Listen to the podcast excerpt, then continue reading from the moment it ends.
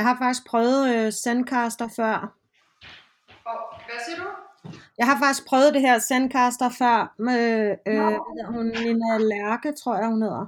Ja, men det er meget sjovt, fordi jeg har faktisk længe gerne ville interviewe. Der er også nogle øh, terapeuter fra USA, og, altså du mennesker, jeg kender, som jeg synes er spændende, som jeg havde tænkt, ej, nu skal jeg også tage mig sammen til det her. Ja. Altså den her måde at interviewe. Jeg har ellers altid gjort det live. Ja. Men øh, nu får jeg det jo så lært, så det er meget godt. Øhm, men er det okay for dig, at vi bruger sådan, måske, ja, knap tre kvarter eller et eller andet fra nu Det af? er så fint. Sådan, Ja, ja, ja, halv time, tre kvarter. Øhm, Altså det er, øh, jeg kender mig selv, så det, må, det er dig, der sætter grænsen. Så Ja. jeg kan blive ved. ja, men det er i orden. Jeg skal nok styre dig lidt.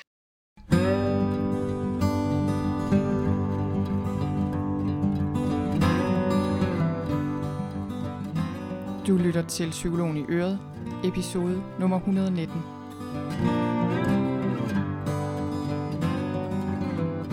Velkommen til Psykologen i Øret. Jeg er psykologen Birgitte Sølstein, og Øret, det er dit. I dag skal du møde Persille Ingerslev, som jeg i rigtig lang tid faktisk gerne har ville møde selv, og også gerne har ville hive med her ind i podcasten, så I andre også kunne møde hende. Ved ikke helt, hvordan det var, jeg fandt hende. Jeg tror måske, det var via en eller anden havepodcast eller noget. Men i hvert fald, så øh, begyndte jeg at følge hende ind på Facebook på hendes øh, profil, der hedder Persilles Hjemmedyrk. Og øh, hun er altså virkelig værd at følge, vil jeg lige sige med det samme. Hvis du ikke hører andet end det i den her podcast, så skynd dig ind og find hende der. Men hvis du skal bruge din tid på Facebook eller Instagram, så brug den på at følge Persille. Jeg synes, det er svært at beskrive Persille faktisk. Hun er sådan lidt mange ting på én gang. Hun er øh, i bund og grund bare rigtig inspirerende, synes jeg. Men altså, hun er foredragsholder, hun er forfatter, hun øh, er frøsamler, og frem for alt så er hun ekspert i gendyrkning. Og gendyrkning, det øh, kommer vi mere ind på, hvad er i den her podcast episode. Men altså, det går i al sin enkelhed ud på, at man planter ting igen. Som for eksempel en pore, så kan den vokse ud, og man kan spise den igen og igen. Persille Ingerslev, hun er datter af Jes Ingerslev og Inger Hovmand, og hun var også selv skuespiller som barn. Persille fortæller sin historie her, som er indeholder alt muligt. Både ting, der er meget voldsomme, meget hjerteskærende, meget fantastiske. Alt muligt. Den er virkelig værd at lytte til. Og så taler vi om angst, vi taler om, hvordan det er at være en del af systemet, og hvordan det desværre ikke altid øh, hjælper, men tværtimod nogle gange kan undergrave trivsel, det her med at være på kontanthjælp eller være en del af systemet på en eller anden måde. Og så taler vi også om, hvad der hjalp Persille ud af den her meget mørke periode, hun oplevede i sit liv. Vi taler om mange ting her, og øh, noget af det, jeg tog med mig, det var øh, Persilles forklaring på det der med, hvordan angst altid dækker over noget andet. Det synes jeg, hun forklarer på en meget enkel måde, og det tror jeg, øh, der er mange, der vi kunne bruge til noget. Persille, hun, øh, hun siger også noget om det her med, at nogle gange, når vi er stærke mennesker, så kan vi også komme til ligesom at vende den styrke mod os selv på en knap så god måde, så vi ligesom med vold og magt undgår at mærke, hvordan vi har det for eksempel. Og det tror jeg også, der er rigtig mange, der kan genkende. Det ved jeg i hvert fald, at jeg kunne spejle mig selv i. Og så vil jeg ellers ikke sige mere her. Lad os hoppe over til samtalen. Velkommen til min podcast, Persille. Tak. Og tusind tak, fordi du ville være med. Jamen, Øhm. øh, jeg havde ikke andre planer lige for tiden. Nej, vel? Nej, ved du hvad? Altså, jeg vil jo, jeg vil ellers sige, øh, det var også det, jeg lige sagde, før vi startede her til dig, at jeg plejer altid at lave mine interviews live, og jeg må godt nok sige, at jeg, jeg vil super gerne have været hjem til dig og se din vindueskarm. jeg ærger mig så meget. Det kan du Øhm. komme en anden god gang. Ja, det laver, vi laver en 2,0 en gang. Men øh, jeg vil lige sige, fordi øh, lige her inden vi, vi gik i gang her, så fik jeg lige lov til at få sådan en lille videorundvisning. Og, Ja. øh, og du ved, nu har jeg lige sagt lidt om dig i introen, men for folk, der ikke kender dig og ikke kender din vindueskarm, kan du så bare lige prøve at beskrive, hvordan din, øh, nu er det især din køkkenvindueskarm, jeg tænker på, fordi den er sådan efterhånden ret kendt. Kan du bare lige prøve at beskrive, hvad det, hvordan det er, den ser ud? Det kan jeg godt. Jeg øh, bor på Frederiksberg og har et lille bitte køkken. Det er vel 10 kvadratmeter eller sådan noget. Og der er et enkelt vindue, og dermed også en enkelt vindueskarm ved vasken. øh, og der har jeg startet min egen terapihave. Øh, man kan også kalde det for en køkkenhave i køkkenet, øh, hvor jeg har øh, rigtig, rigtig mange urtepotter, måske Mm. 30-40 stykker. Øh, og jeg dyrker både, øh, hvad skal man sige, horisontalt, men også vertikalt. Så, Ja. så hele øh, vinduespartiet er udnyttet øh, for alt det lys, det kan give. Ja, jeg vil nok sige, altså nu så jeg den jo lige her før, jeg tænkte, det er da ufatteligt så meget, man kan få ind i en vindueskarm. Øh, og jeg tænkte egentlig, jeg tænkte sådan lidt over, øh, på en eller anden måde, så føler jeg også, at det symboliserer dig meget godt, det der med, hvor meget du faktisk kan få ud af utrolig lidt, eller hvor meget der er kommet ud af, af meget, meget lidt i virkeligheden. Ja.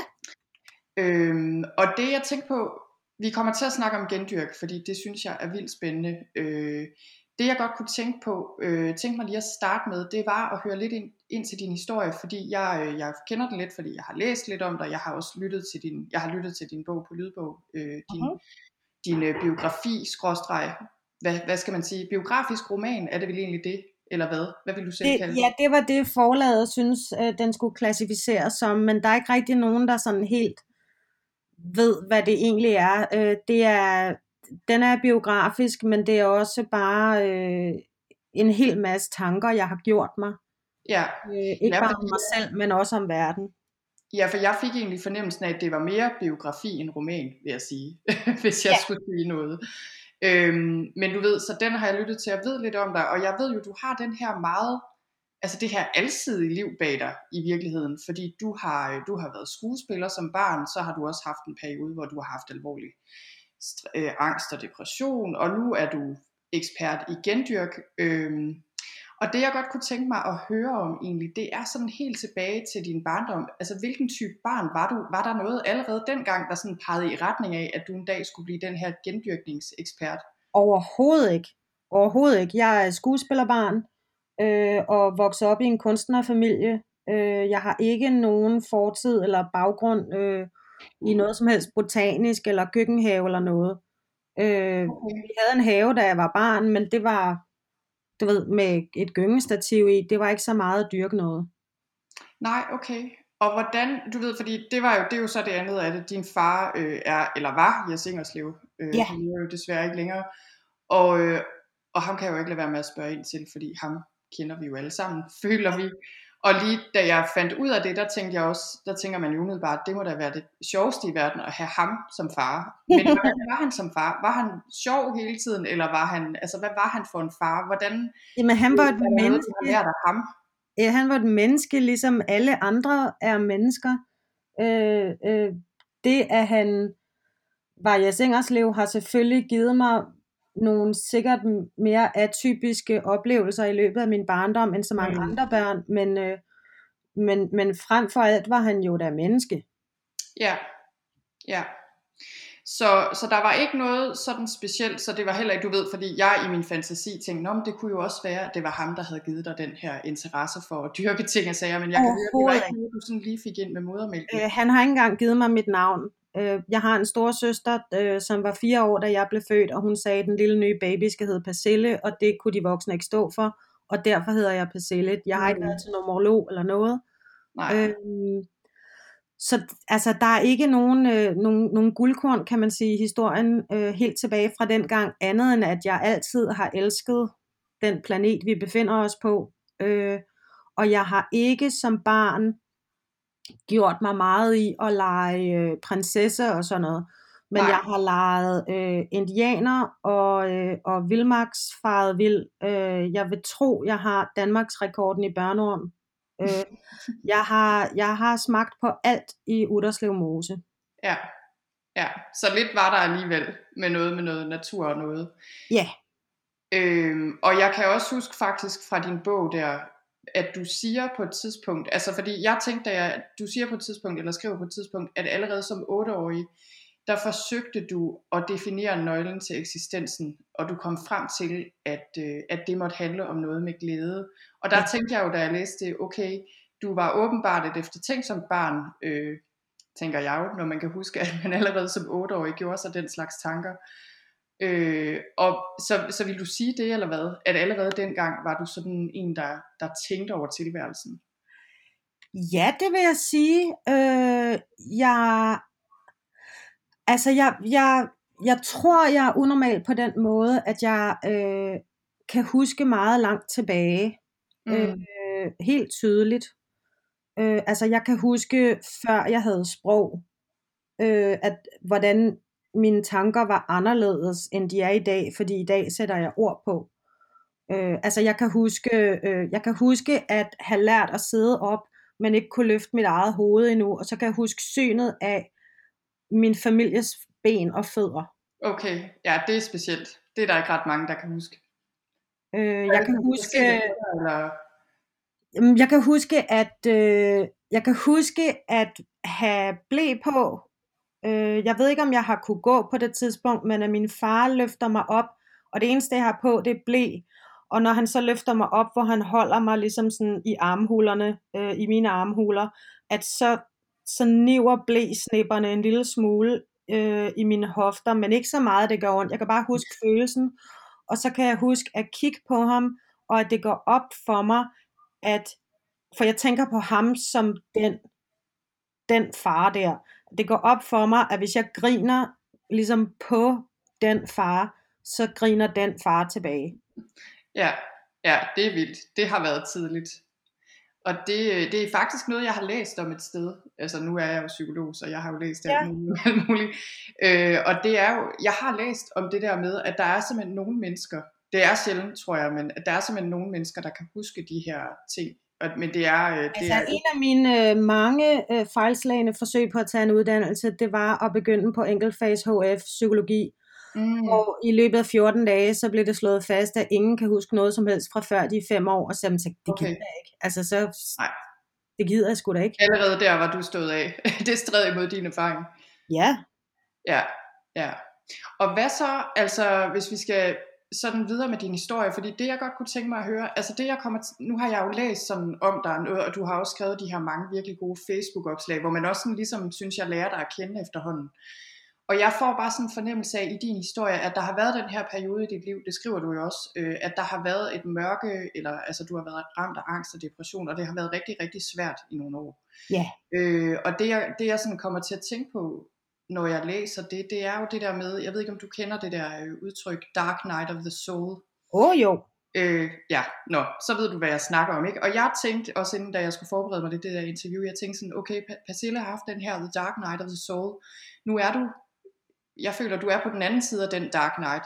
Men har du, vil du prøve at fortælle, altså måske både sådan, hvad førte op til den her mørke periode i dit liv? Hvordan var det at være dig, og hvad, og hvad skete der så, altså der gør, at du ikke er der længere? Jeg ser det som øhm, næsten som kursusmoduler, øh, og jeg har mm. taget øh, niveau B og, og niveau A og så videre.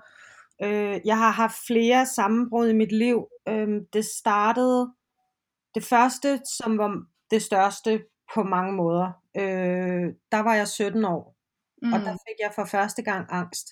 Det havde jeg aldrig haft før. Ja. Jeg vidste ikke, hvad det var.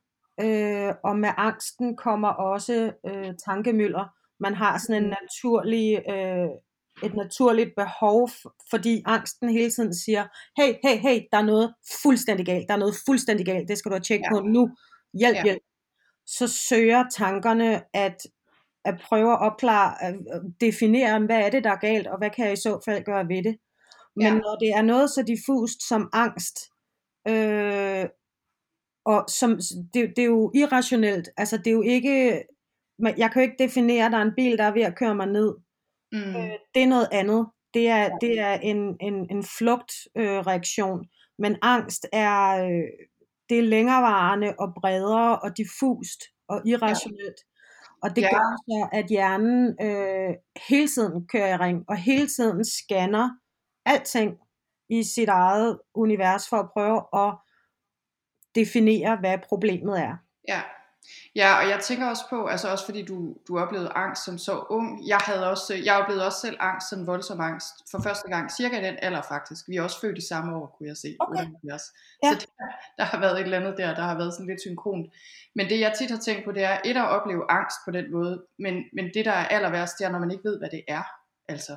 Ja. Øh, så okay, så det startede der, og du oplevede den her voldsomme angst. Og hvad skete der så? Fik du hjælp, eller hvad, hvad skete der?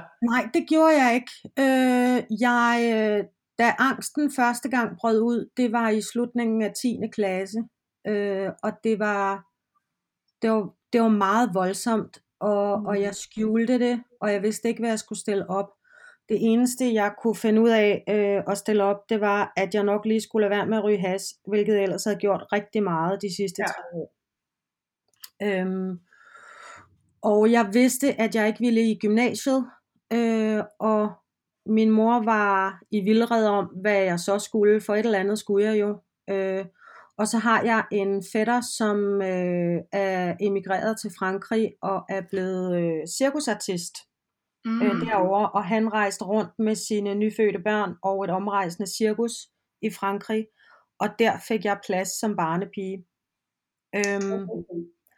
Så jeg tog hammerende angst til et fremmed land, øh, og sov i et telt om natten, og, og rejste rundt i, øh, det var en meget, meget varm sommer, øh, hvor jeg, altså jeg jeg så syner, og jeg kunne ikke sove, og jeg var bange mm. for at spise mad. Jeg tabte mig voldsomt meget, og så fik jeg en virus på balancenerven, så jeg heller ikke kunne holde balancen. Og det var mm. ligesom dødstødet øh, til min cirkuskarriere. Øh, så blev jeg sendt hjem til Danmark, øh, og kom hjem og bo hos min mor. Jeg øh, løb ellers hjemmefra som 14-årig.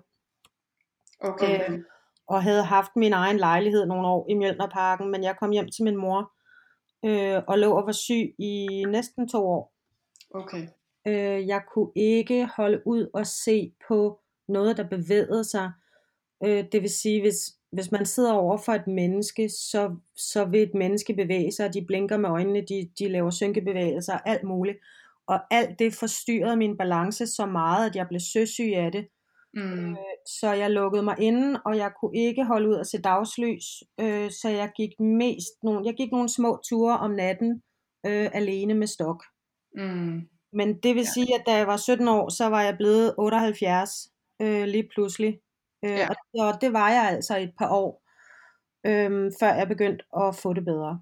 Ja, og det lyder jo, altså du ved, det er, jo, det er jo svært at sammenligne sådan nogle kriser eller sammenbrud, men det lyder jo også rigtig voldsomt. Øh, jeg tænker også lidt på det der med, hvor stor en forskel det egentlig gør, ikke? Altså når man får det skidt som ung, om man får hjælp eller ikke får hjælp, eller ligesom går til højre eller venstre, eller der er nogen, der hjælper en med det. Fordi det jeg tror, også, verden er en helt anden i dag. Altså jeg ja. tror, det er, det er meget mere bredt anerkendt, at, at sådan nogle ting kan finde sted. Plus der er internettet. Altså jeg havde ikke, det var det her, det var før internet. Jeg, ja. Der var ikke noget sted, jeg kunne slå det her op. Der var ikke nogen, jeg kunne spørge til råds. Ja. Øh, og jeg kunne ikke holde ud at se mennesker, så jeg gjorde det, at i ren desperat ensomhed, så ringede jeg øh, om natten til 0059 bare for at snakke med nogen. Mm. Det var ikke engang mm. noget seksuelt, det var bare for at have nogen at snakke med. Ja, ja. Og du siger, at efter et par år fik du det bedre. Hvad, skete der noget der, der gjorde, at du fik det bedre? Eller hvad, øh, hvad? Ja, ja, det gjorde der, og det, og det er sådan lidt, det er ikke en, en løsning, jeg egentlig vil anbefale, øh, men, men nu fortæller jeg, hvad der skete. Øh, jeg nægtede dengang, at der skulle være noget psykisk galt med mig overhovedet, øh, og jeg nægtede og nægtede og nægtede, og jeg var til speciallæger, udredninger for det ene og det andet, og der var ikke en skid, der hjalp. Og så til sidst var der en øh, amerikansk bekendt, som anbefalede mig en medical intuitive, øh, mm. som er en, det er en, der er læge, som man kan snakke med over telefonen, men som samtidig også øh, øh, synes, at vedkommende er synsk. Mm. Og det kan mm. godt være, det er rigtigt, jeg ved det ikke. Det var det strå, jeg havde at gribe fat om dengang. Øh, så jeg ringede til ham og havde en konsultation, og han sagde, at jeg skulle have antidepressiv medicin. Og han sagde også, hvad det skulle være for et mærke, og det snakkede jeg med min læge om, og det fik jeg udskrevet. Øh, mm. Øh, og så påbegyndte jeg det, og det var sindssygt hårdt og sindssygt ubehageligt. Øh, jeg blev så syg af medicinen. Jeg havde altså tyndskid og opkast i næsten en måned. Okay. Øh, før min krop begyndte at acceptere medicinen. Øhm, og så fik jeg begyndt jeg stille og roligt at få det bedre. Okay. Så det var sådan første skridt. i den rigtige retning, eller hvad? Altså er det sådan, fordi jeg tænker, her har du allerede været ung. Hvad, hvad skete der så? Der må alligevel have været nogle år, før du sådan rigtig følte, at du kom til dig selv, eller hvad? Ja, ja, jamen så øh, var jeg på det i nogle år, og flyttede hjemmefra for anden gang, og havde forskellige jobs, øh, arbejdede på Gallup Instituttet, og du ved, lidt rengøring og, og alle sådan nogle ting, og ja. Så flyttede jeg i et kollektiv, og så spiste jeg en tune sandwich, som jeg øh, fik en allergisk reaktion over. Jeg fik simpelthen røde knopper over det hele og hævet op, og så kom der en vagtlæge og så på mig og sagde, det er ikke sikkert, det er tunen. Jeg tror måske også, det kan være din antidepressive medicin, så den skal du holde op med øh, fra mm. i dag. Og nu om stunder, så vil man jo aldrig bede nogen om at stoppe fra den ene dag til den anden, Nej. men det tog man altså ikke så seriøst dengang. Så det var jo ligesom, at der kastede jeg mig selv ud over en afgrund, øh, som var dybere end, end, end den kløft, jeg var kravlet op af. Okay. Øhm, det var ligesom andet knæk. Øhm, og så levede jeg øh, nogle år medicinfrit, øh, og havde det sgu ikke godt, altså, men, men jeg mm. overlevede, og jeg klarede mig, indtil jeg var 25 år, og havde mødt manden i mit liv, og var flyttet sammen med ham, øh, og der var mere styr på tingene. Øh, det var som om, at der havde jeg en, en tryg base, hvorfra jeg kunne lukke op for den enorme sorg, jeg indeholdt, fordi det mm. gjorde jeg. Mm. Øh, og der blev jeg så ked af det, øh, at jeg blev indlagt øh, på psykiatrisk. Jeg var indlagt i 3,5 måned med svær depression øh, og kom på et andet antidepressivt mærke, eller det vil sige først så øh, prøvede man forskellige spændende øh, mærker af på mig, som mm. det, jeg er et følsomt væsen, det, det er altså ikke sjovt, det er fandme ikke. Øhm, blandt andet var, prøvede jeg et præparat af, som jeg blev psykotisk af, og så og hørte ting, der ikke fandtes. Mm. Det har jeg aldrig prøvet før, og det er ikke en, det er ikke en del af de psykiske ting, jeg bakser med. Det er ikke at have problemer med at, at, at genkende virkeligheden. Ja. Så det at opleve det, var, var faktisk ret traumatisk. Ja, det kan jeg godt forestille mig. Øhm, men jeg fik det bedre med den medicin, jeg kom på, som jeg stadigvæk er på. Øh, og, og blev udskrevet, og livet gik stille og roligt i gang, øh, og der har ikke været lignende knæk siden. Mm. Der har mm. været op- og nedtur helt klart, men jeg har ikke været helt nede og, og kysse jorden i 16 år. Okay. Og hvordan, nu tænker jeg, nu vil jeg rigtig gerne høre noget om, hvor, hvor gendyrk ligesom kommer ind i billedet, yeah. men lige inden da, nu bliver jeg bare alligevel nysgerrig på, hvordan du ser det, fordi du selv nævner det her med den her enorme sorg, der lige pludselig blev plads til. Øh, og det er jo fordi, jeg også ved, både som psykolog, men også bare sådan, som menneske, at, at der er tit en sammenhæng mellem altså uerkendt sorg øh, og så angst, eller hvad det nu er, vi har, ikke? At vi har det dårligt. Er det sådan, du også ser det, eller hvad? At der var et eller andet, den her sorg i dit liv, som på en eller anden måde kom på af, afveje, eller ikke fik... Altså, hvordan ser du det? Jeg ser... Øhm, jeg ser det som en pyramide, øh, hvor toppen af pyramiden er angst. Det er egentlig mm. bare en kosmetisk følelse, det er ikke en ægte følelse. Mm. Øh, angst dækker altid, som i altid, over vrede, mm. som ligger nedenunder. Øh, det er den lidt bredere del af pyramiden. Vrede dækker altid, som i altid, over sorg, som ligger endnu længere nede på pyramiden. Mm. Og så nederst på pyramiden, der er accept, integration. Mm. Og når man prøver at flygte fra sine følelser, så kommer man højere og højere op i pyramiden, yeah. øh, indtil man bare ligger og kører rundt op i spidsen med angst øh, og tankemøller. Yeah. Øhm, og det er en stor personlig udviklingsrejse at åbne sig op for de underliggende lag i pyramiden.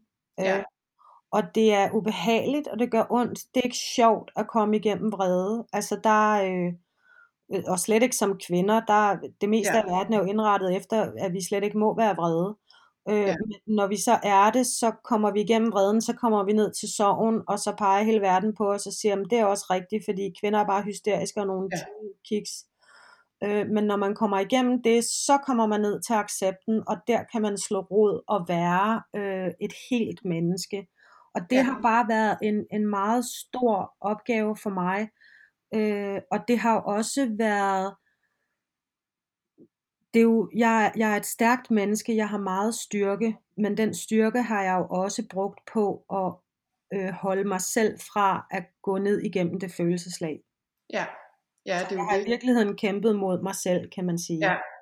Ja, og jeg synes, altså det du beskriver lige der, det synes jeg, at det er fuldstændig spot on, også min erfaring, øh, både med mig selv og med andre, altså det der med, hvordan der som regel under angst, eller altid under angst, ligger de her forskellige meget stærke følelser.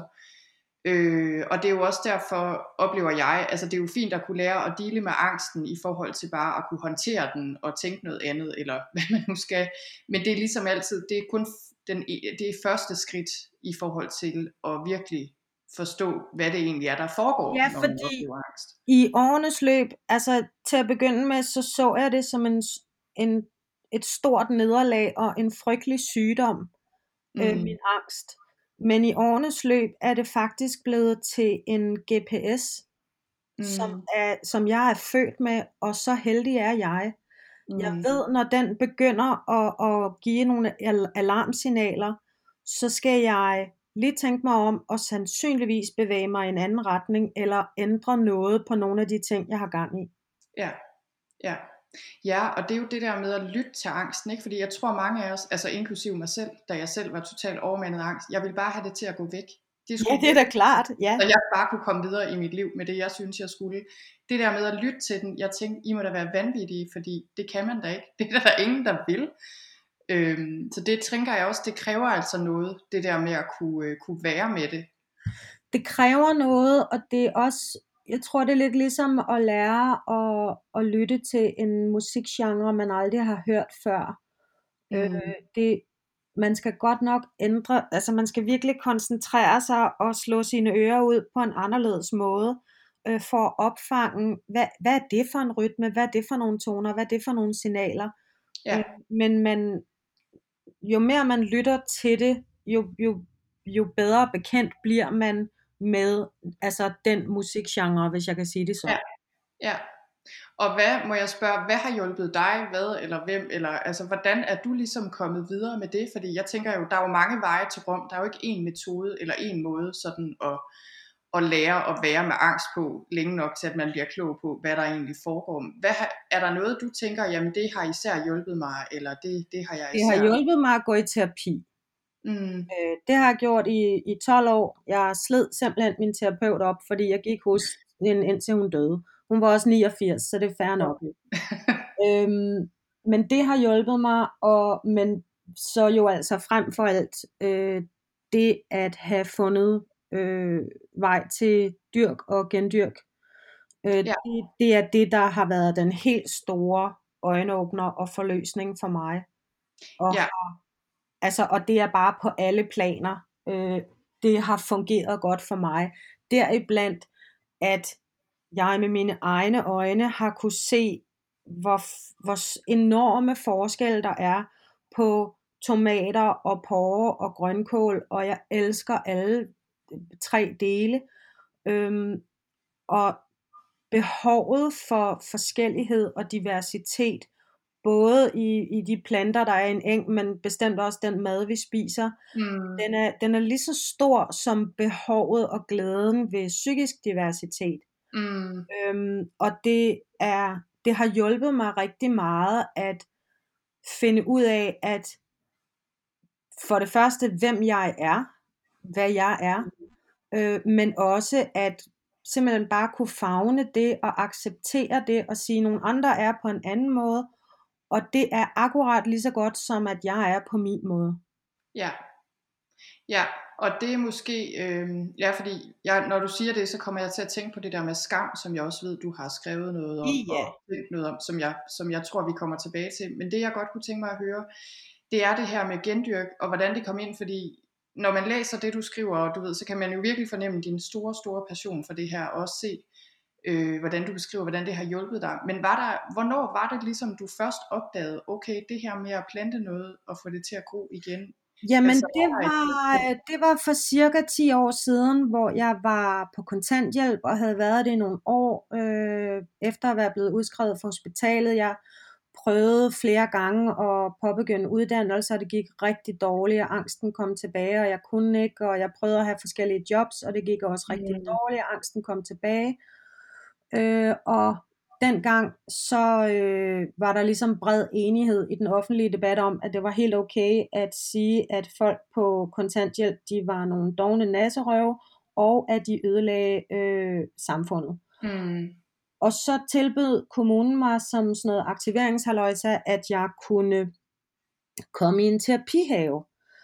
Øh, og så tænkte jeg, jeg kan ikke jeg kan, jeg kan ikke magte både at ødelægge velfærdssamfundet, og tage pladsen fra en krigsveteran i en terapihave. Det kan jeg ikke. Altså det er simpelthen for meget på mine skuldre. Øh, ja. Og så besluttede jeg mig for at lave min egen have. Og, det, og jeg kan ikke forklare altså andet. Det var en meget irrationel beslutning, for jeg har ikke have. Nej. Øh, men det besluttede jeg mig for, og det er jo så også det, jeg har gjort, og det er blevet min levevej. Ja, ja, det må man jo sige. Og det er jo, ja, fordi jeg, min første tanke er også, hvordan kan det være, at det lige faldt dig ind? Fordi du ved, andre havde tænkt, om så går jeg hjem og ser tv-avisen, eller så gør jeg et eller andet andet. At der må alligevel have været en eller anden grund til et eller andet, der gjorde, at du gik hjem og begyndte at plante ting selv. Jamen, det var jo det her med kommunen, der sagde, at måske kan noget haveterapi hjælpe. Øh, mm. og jeg havde det så skidt på det tidspunkt, jeg kunne ikke gå hjem og tænde for fjernsynet, for så kommer der reklamer med, køb ditten og gør datten, og skal du også være med på trenden og sådan noget. Gud skal mm. jeg, ej, jeg har ikke nogen penge, jeg har ikke noget overskud, jeg tør dårligt nok gå ned i fakta. Jeg kan, ja. altså det, og, og jeg får at vide fra højre og venstre, at jeg, det er mig, der øde, det er min skyld. Jeg ødelægger samfundet. Jeg mm. nasser bare på de andre. Øh, jeg har også overvejet, jeg vil ikke engang kalde det specielt depressivt, øh, for jeg har haft øh, svær depression, og hvor jeg også har været selvmordstroet, men, men jeg har da overvejet, øh, om, om mit bidrag til en bedre verden måske ville være bare at begå selvmord, sådan så jeg ikke blev ved med at nasse på samfundet. Ja, altså der er et eller andet, der er et eller andet helt grundlæggende galt. Jeg har selv op, øh, arbejdet som psykolog i et jobcenter i nogle år, inden jeg blev selvstændig. Øh, og jeg synes, det var meget svært af forskellige årsager. I, ja. altså mange af de, de der sådan etiske, de etiske dilemmaer, der var i det som psykolog, de var virkelig store. De er nemlig øh, meget store. Men, øh, men, det, men det jeg også tænker på med det her, øh, også med din historie i det hele taget, at det her med at være ramt af stress, angst og depression, det er jo ikke bare, det er ikke for at underkende din historie, men det er jo ikke noget, det er jo ikke sådan, du er ikke et eksempel ud af 200.000 mennesker, vel? Og så var du særligt syg. Det her, der er jo så mange danskere, der har det så utroligt skidt. Og det, det tog mig jo også flere år at finde ud af, at jeg er ikke mm. særlig mærkelig. Nej. Jeg er ret normal. Ja. Jeg det troede, det. at jeg var den første og eneste i menneskehedens historie, der var, havde fået knald i låget på den måde, jeg havde fået, og med tankemøller, og jeg, jeg, altså jeg, det, jeg var så ensom, og så ked af det. Ja, og det er jo det, ikke? Og, det, og mange er ensomme og kede af det, på præcis samme måde, over præcis det samme. Øh, og, og du ved, og jeg tænker altså lige i forhold til det her med, der er et eller andet, vi gør her, i forhold til at prøve at hjælpe folk i arbejde, der ikke hjælper, og som også koster os ekstremt dyrt som samfund på mange planer. Altså økonomisk ja. er en ting, ikke? men menneskeligt er selvfølgelig det vigtigste. Men, men jeg kommer til at tænke på, også med, med hele din gendyrkningsting, øh, at jeg tror nogle gange, at det der med, du ved, når vi, når vi begynder at ville behandle folk, og ligesom få det til at, at se ud som om, okay, du har en sygdom, og her er behandlingen, og du ved, der er et eller andet i vejen med dig. Der er et eller andet med det, som ikke rigtig fungerer i forhold til stress, angst og depression. Dermed ikke sagt, at det ikke er godt med behandling. Du har også lige selv sagt, terapi og medicin er, har været vigtigt for dig. Men jeg føler, at med gendyrk og med naturen og med mange af de her meget grundlæggende ting, der er et eller andet her, vi åbenbart mangler, tror jeg. I sådan helt grundlæggende som Ja, i det er der, men, men der er også øhm, noget af det, der er der betyder så meget i forhold til både at dyrke noget for frø, men også at gendyrke noget for grøntsagsrester, det er, at man får en følelse af, at, af handlingsmuligheder. Mm. Øh, man får en følelse af at have nogle valg, Man får en følelse af at kunne gøre en forskel. Øhm, ja. Og det giver et indre frirum, det giver et råderum, øh, som i hvert fald for mig, øh, jeg plejer at sige, at nu holder min hjerne kæft, fordi jeg får plads til at føle, at jeg bor på en rig planet, hvor jeg kan gøre en forskel, og der er brug for mig, og det er en, altså de porre, jeg gendyrker, de er sgu meget glade for, at jeg findes. Mm, yeah. Et gensidigt yeah. kærlighedsforhold, øh, plus en følelse af venskab, og derudover, så er det simpelthen bare jordforbindelse. Man behøver ikke stå i bare tær på en blomstermark for at have jordforbindelse. Man kan bare have en urtepot i vindueskarmen. Det er også mm. jordforbindelse. Ja, ja. Ja, så der er noget med den der jordforbindelse, og det der med at fø- altså jeg får næsten sådan en fornemmelse af overflod, ikke? Det der med at holde op, hvor er der bare meget. Det ja. var også det, jeg tænkte, da jeg så din vindueskarm, der tænkte jeg bare, shit mand, hvor kan man få meget ud af ingenting? Og jeg fik det helt dårligt med alle de ting, jeg har smidt ud, hvor jeg tænkte, dem burde jeg jo Det du hvad, Birgitte? Vi, Birgitte, vi skal alle starte et sted. Og jeg Jamen, det er også rigtigt. Og nu viste jeg, lige, jeg viste også lige min have, som jeg lige har fået, fordi vi ja, har ja. og jeg bare tænkte, ej, hvor kan jeg plante meget, og jeg behøver jo ikke engang at gå ud og købe planterne. Jeg kan jo sådan set bare tage noget af det, vi allerede har. Men, øh, men vil du prøve at sige lidt om det her med gendyrk? Altså, hvad har det betydet for dig? Hvad, lad os prøve lige at starte med at sige, hvad er gendyrkning overhovedet? Det kan være, der er nogen, der stadig sidder og tænker, hvad er det, de snakker om? Gendyrk er, øh, sådan som jeg ser det, er det, øh, at man, når man i forbindelse med almindelig madlavning, så bruger man forskellige grøntsagsafgrøder, øh, og så er der som regel en del af afgrøden, man skærer fra og smider ud. Øh, mm. I stedet for at smide den ud, så kan man plante den. Det kunne for eksempel være bunden af forårsløg. Øh, når man har skåret dem fra til salaten eller pizzatopping, så plejer man at smide de der små rødder ud. Lad være med det, sæt dem i stedet for ned i en urtepotte, og de vokser altså hele ud igen på meget kort tid. Øh, her i sommerperioden, så er det en, en uge 10 dage, så de er altså fuldt udvokset igen. Øh, det er vildt. Min egen rekord, det er at spise de samme forsløg 11 gange, plus at få frø til videre såning. Så der er virkelig noget at komme efter. Og ja. der er et hav af, af afgrøder, man kan gendyrke, men jeg vil sige, at gendyrk, øh, sådan som jeg ser det, det er at kunne plante ting, som ellers ville være blevet smidt ud. Øh, ja. Det vil sige, det behøver ikke bare være rødderne fra forårsløg. Det kan også være lige præcis på den her årstid, så kan man kigge bag os i sit køkkenskab og finde ud af, at der er en lille smule rest øh, økologiske kidneybønner, eller nogle kikærter, eller et eller andet. De kan altså også plantes øh, og spire og, og få et nyt, stort, godt og langt liv. Øhm, og så ting, man ellers ville have smidt ud, øh, de kan simpelthen få nyt liv.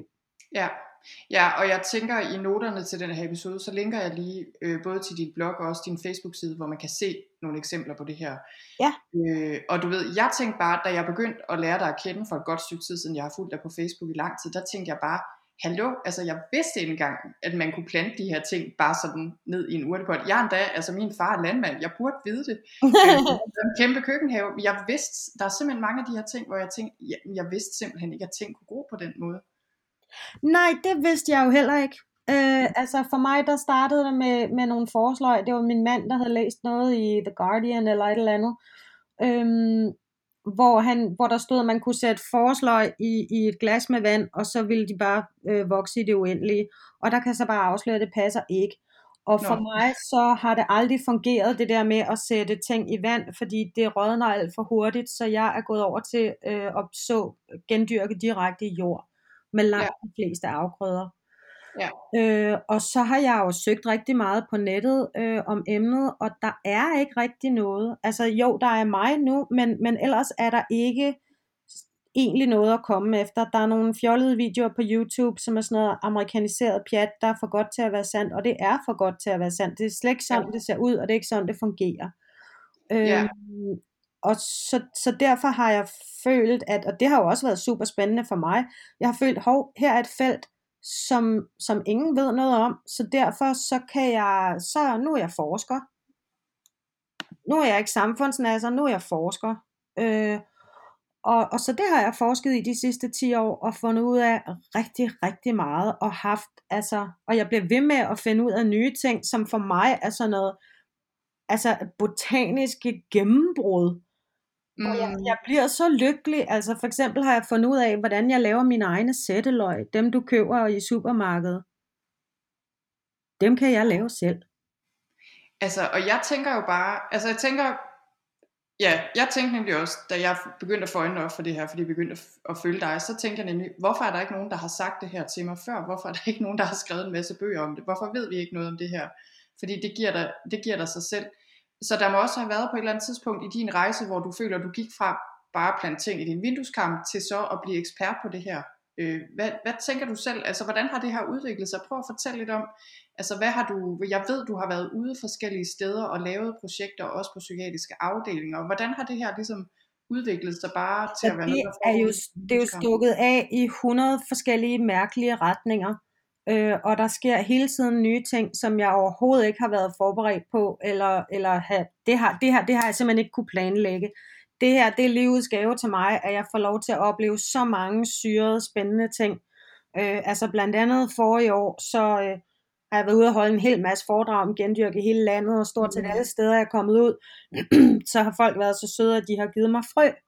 Og det er så sødt, øh, men jeg har som sagt ikke have, og jeg kan jo altså ikke dyrke øh, øh, 6.000 poser Nej. morgenfrø, det kan jeg bare ikke. Okay.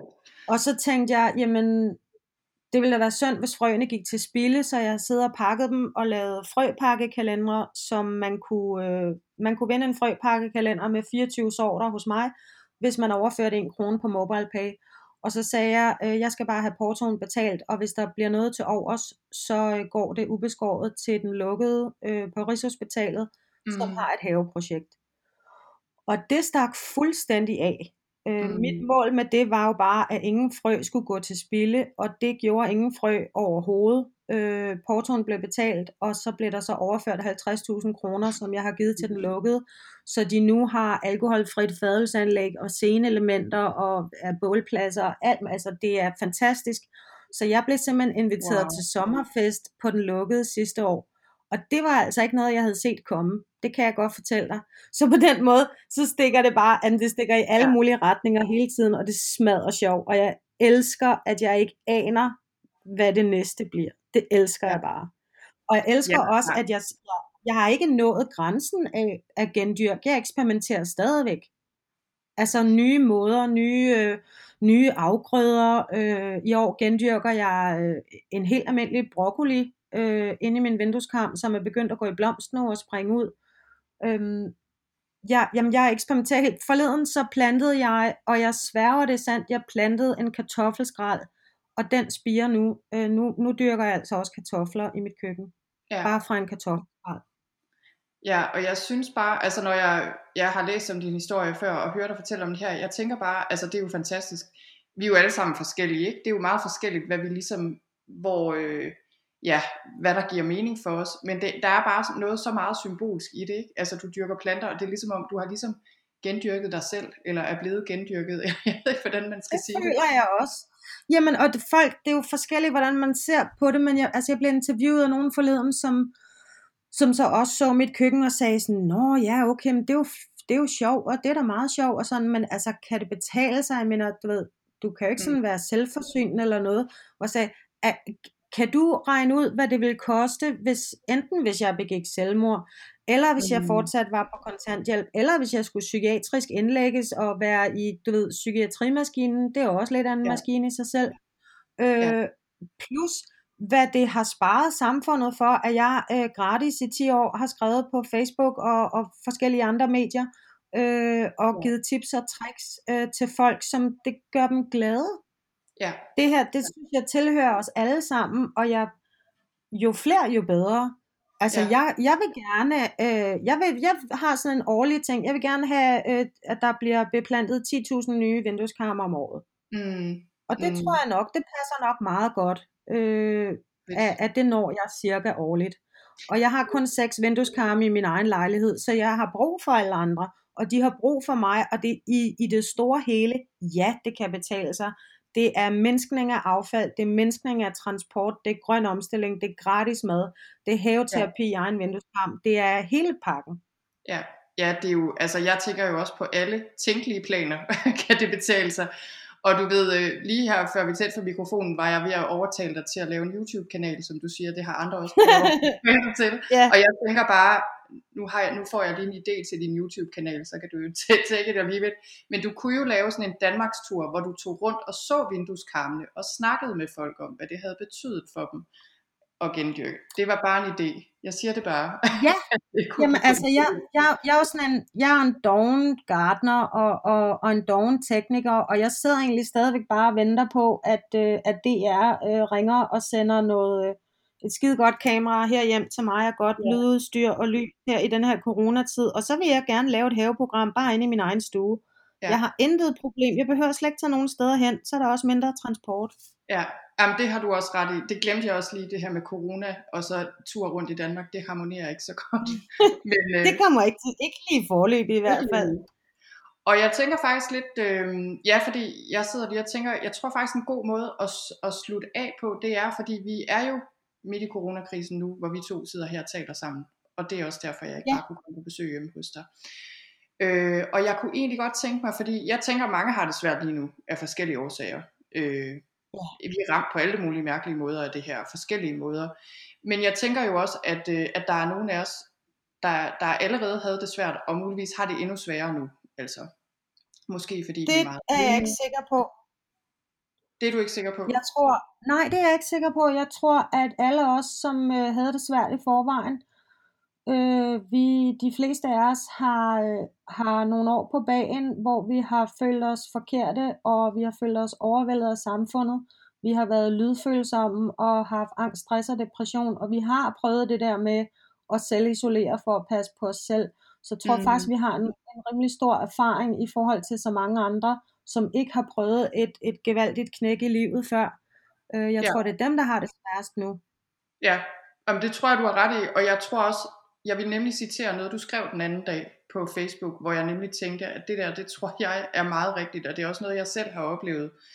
Øh, fordi jeg tidligere har også, jamen både angst, men også håndteret ekstremt meget frygt på grund af, at jeg har en søn med epilepsi, og du ved, sådan noget der. Når man ligesom har prøvet at håndtere den slags ting, så skal der rimelig meget til efterhånden, åbenbart, før man sådan ja. rigtig øh, bliver væltet. Men det du skrev, det er, øh, jamen du skrev netop det der med, at du var til tider blevet beskrevet som psykisk sårbar, og du ved ikke helt hvorfor. Og måske er du egentlig, og andre der er blevet kaldt psykisk sårbare, mere robuste øh, end så mange andre, især lige nu. Og du skrev netop lige præcis det der med, at mennesker, der har kæmpet med angst og depression og stress og med alt muligt, har udviklet en styrke øh, til at håndtere ting, der er svære. Og det er så det, vi har brug for nu. Og netop folk, der måske ikke rigtig lige har mødt den slags modgang, har ikke helt det samme at trække på. Og det tænkte jeg bare, det, det synes jeg virkelig er meget rigtigt. Øhm, og alligevel så det jeg godt kunne tænke mig at spørge dig om her til sidst, det er, hvis man nu er derhjemme og har det svært på grund af corona- coronakrisen, eller på grund af noget helt andet, og bare har det rigtig, rigtig, rigtig skidt. Fordi du ved, jeg tænker, du er, du er en person, der ved noget om, hvordan det er, når man har det rigtig, ja. rigtig, rigtig skidt. Øh, og hvis man nu lytter til den her podcast og tænker, okay, hun har også prøvet at have det rigtig skidt, det har jeg også. Hun siger noget om, at det der med at plante noget, det kan måske hjælpe. Hvor starter man? Hvor kunne du anbefale, at man startede? Og nu tænker jeg sådan helt low-key, lavpraktisk. Hvad gør ja, man? Jamen, øh, man starter med at få fat i et par urtepotter, og det kan bare være nogen, der i forvejen er til overs, hvis man har haft nogle krydderurter eller et eller andet Mm. Øh, fra supermarkedet. Og så kører man en pose pottemuld, det koster cirka 12 kroner i et supermarked. og så har man faktisk sin have, øh, og man kan udvide den lige så meget man vil. Men ellers, når man laver mad, hvis man bruger friske grøntsager, øh, så kan man plante rødderne. Øh, og hvis, så kan man kigge i sit køkkenskab og finde altså nogle bønner og nogle kikærter. Hvis man har nogle chiafrø, så kan man lave chiakarse på vat. Øh, Ja. Og så er man i gang. Og hvad med lige nu? Nu tænker jeg nu, mens vi to snakker sammen lige, nu er vi lige her i begyndelsen af april. Er der noget, du, hvor du tænker, at lige nu er det et godt tidspunkt at dyrke lige præcis det og det? Tingen er, at når man sår noget fra frø, så skal man følge årstiden. Når man gendyrker, så er det lige meget. Så kan man gøre det hele året. Men hvis man vil så noget fra frø, så er det lige her i starten af april. Det er sidste udkald for tomater, chili, peberfrugt, øh, aubergine og artiskok. Mm. Og så, det er så bare sidste udkald, men ellers så er det jo, det er jo tid til alt andet. det er tid til øh, salat, porre, kål, blomster, Ja, øh, you name it. ja, Det er nu. Ja, så vil jeg sige, at, at det i, i det, jeg, jeg eksperimenterer jo altid med ting og sager, og det er gået op for mig, at når man har nogle helt almindelige øh, afskallede solsikkekerner igen bagerst i køkkenskabet, øh, de kan sagtens spire, også selvom skallen er fjernet fra dem. Så Okay. øh, her april til maj, øh, når man går en aftentur, så kan man tage nogle kerner i lommen og stikke dem ned, hister her alle vegne. Fordi på den måde, så tænker jeg, så kan vi godt lige dyrke 650.000 solsikker over hele Danmark øh, i løbet af 2020. Hvis vi alle sammen er sammen om det, så kan man få sådan et lækkert, fedt, gult luftfoto af landet, og så har vi alle sammen Ja. været sammen om at gøre det her. fedt. Og det er noget, vi godt kan gøre, samtidig med, at vi holder afstand og gør alt det, vi ellers skal gøre. Det kan vi nemlig. rigtig godt. Ja, Jeg vil sige, Persille, tusind tak, fordi du ville være med. Det har været rigtig, rigtig spændende. det var en fornøjelse at snakke med dig. Og det var altså min samtale med Persille Ingerslev. Jeg håber, du blev klogere af den. Jeg håber, du blev inspireret. Og så håber jeg virkelig, at du føler dig lidt mere okay, bare som den du er. Inklusiv det, du kæmper med, hvad det så end er angst, eller problemer i parforholdet, eller børn, der er umulige, eller hvad ved jeg. Fordi sandheden er jo, at vi alle sammen kæmper med noget indimellem, eller måske hele tiden. Og øh, det, der er problemet, er, som Persille også siger, ikke så meget det, vi kæmper med, men i høj grad også den skam og den måde, vi ligesom bebrejder os selv for det, vi nu engang kæmper med. Så det håber jeg meget, du vil tage med dig ud i din dag, og måske bare lige tage den der skam, lægge den ud til højre, og så ellers få det bedste ud af det, du nu engang har. I noterne til den her podcast episode har jeg linket til Parcelles hjemmeside og hendes Facebook og Instagram profil. De noter finder du på sølvstein.dk-parcelle, men ellers kan du finde Parcelle på parcelleshjemmedyrk.dk eller Parcelles hjemmedyrk enten på Facebook eller Instagram. Og som sagt, så vil jeg virkelig anbefale dig at følge hende, fordi hun er sjov og inspirerende og klog. Og ikke mindst, så kan man lære noget om, hvordan man dyrker ting og gendyrker ting. Og jeg kan i hvert fald sige for mig selv, at min vindueskarm, den er blevet noget mere befolket med alle mulige planter og frø og ting og sager, jeg har gang i her, øh, siden jeg har talt med Persille. Det synes jeg er rigtig fedt. Som jeg også hørte, så inden vi gik i gang med interviewet, så viste Persille mig lige rundt i øh, hendes lejlighed. Og jeg blev bare så inspireret af at se, hvor mange planter og spire og frø og potter og bakker og alt muligt Persille havde i vindueskarme og op og ned ad væggene og på gulvet og på bordet og alt muligt. Og jeg tænkte, jeg må i gang med at plante noget. Så det håber jeg også, du bliver inspireret til. Simpelthen at finde et eller andet i dit køleskab eller i dit skab eller et eller andet, som du kan plante og se gro. Og med det, så vil jeg bare slutte af med at sige tusind tak, fordi du lyttede med.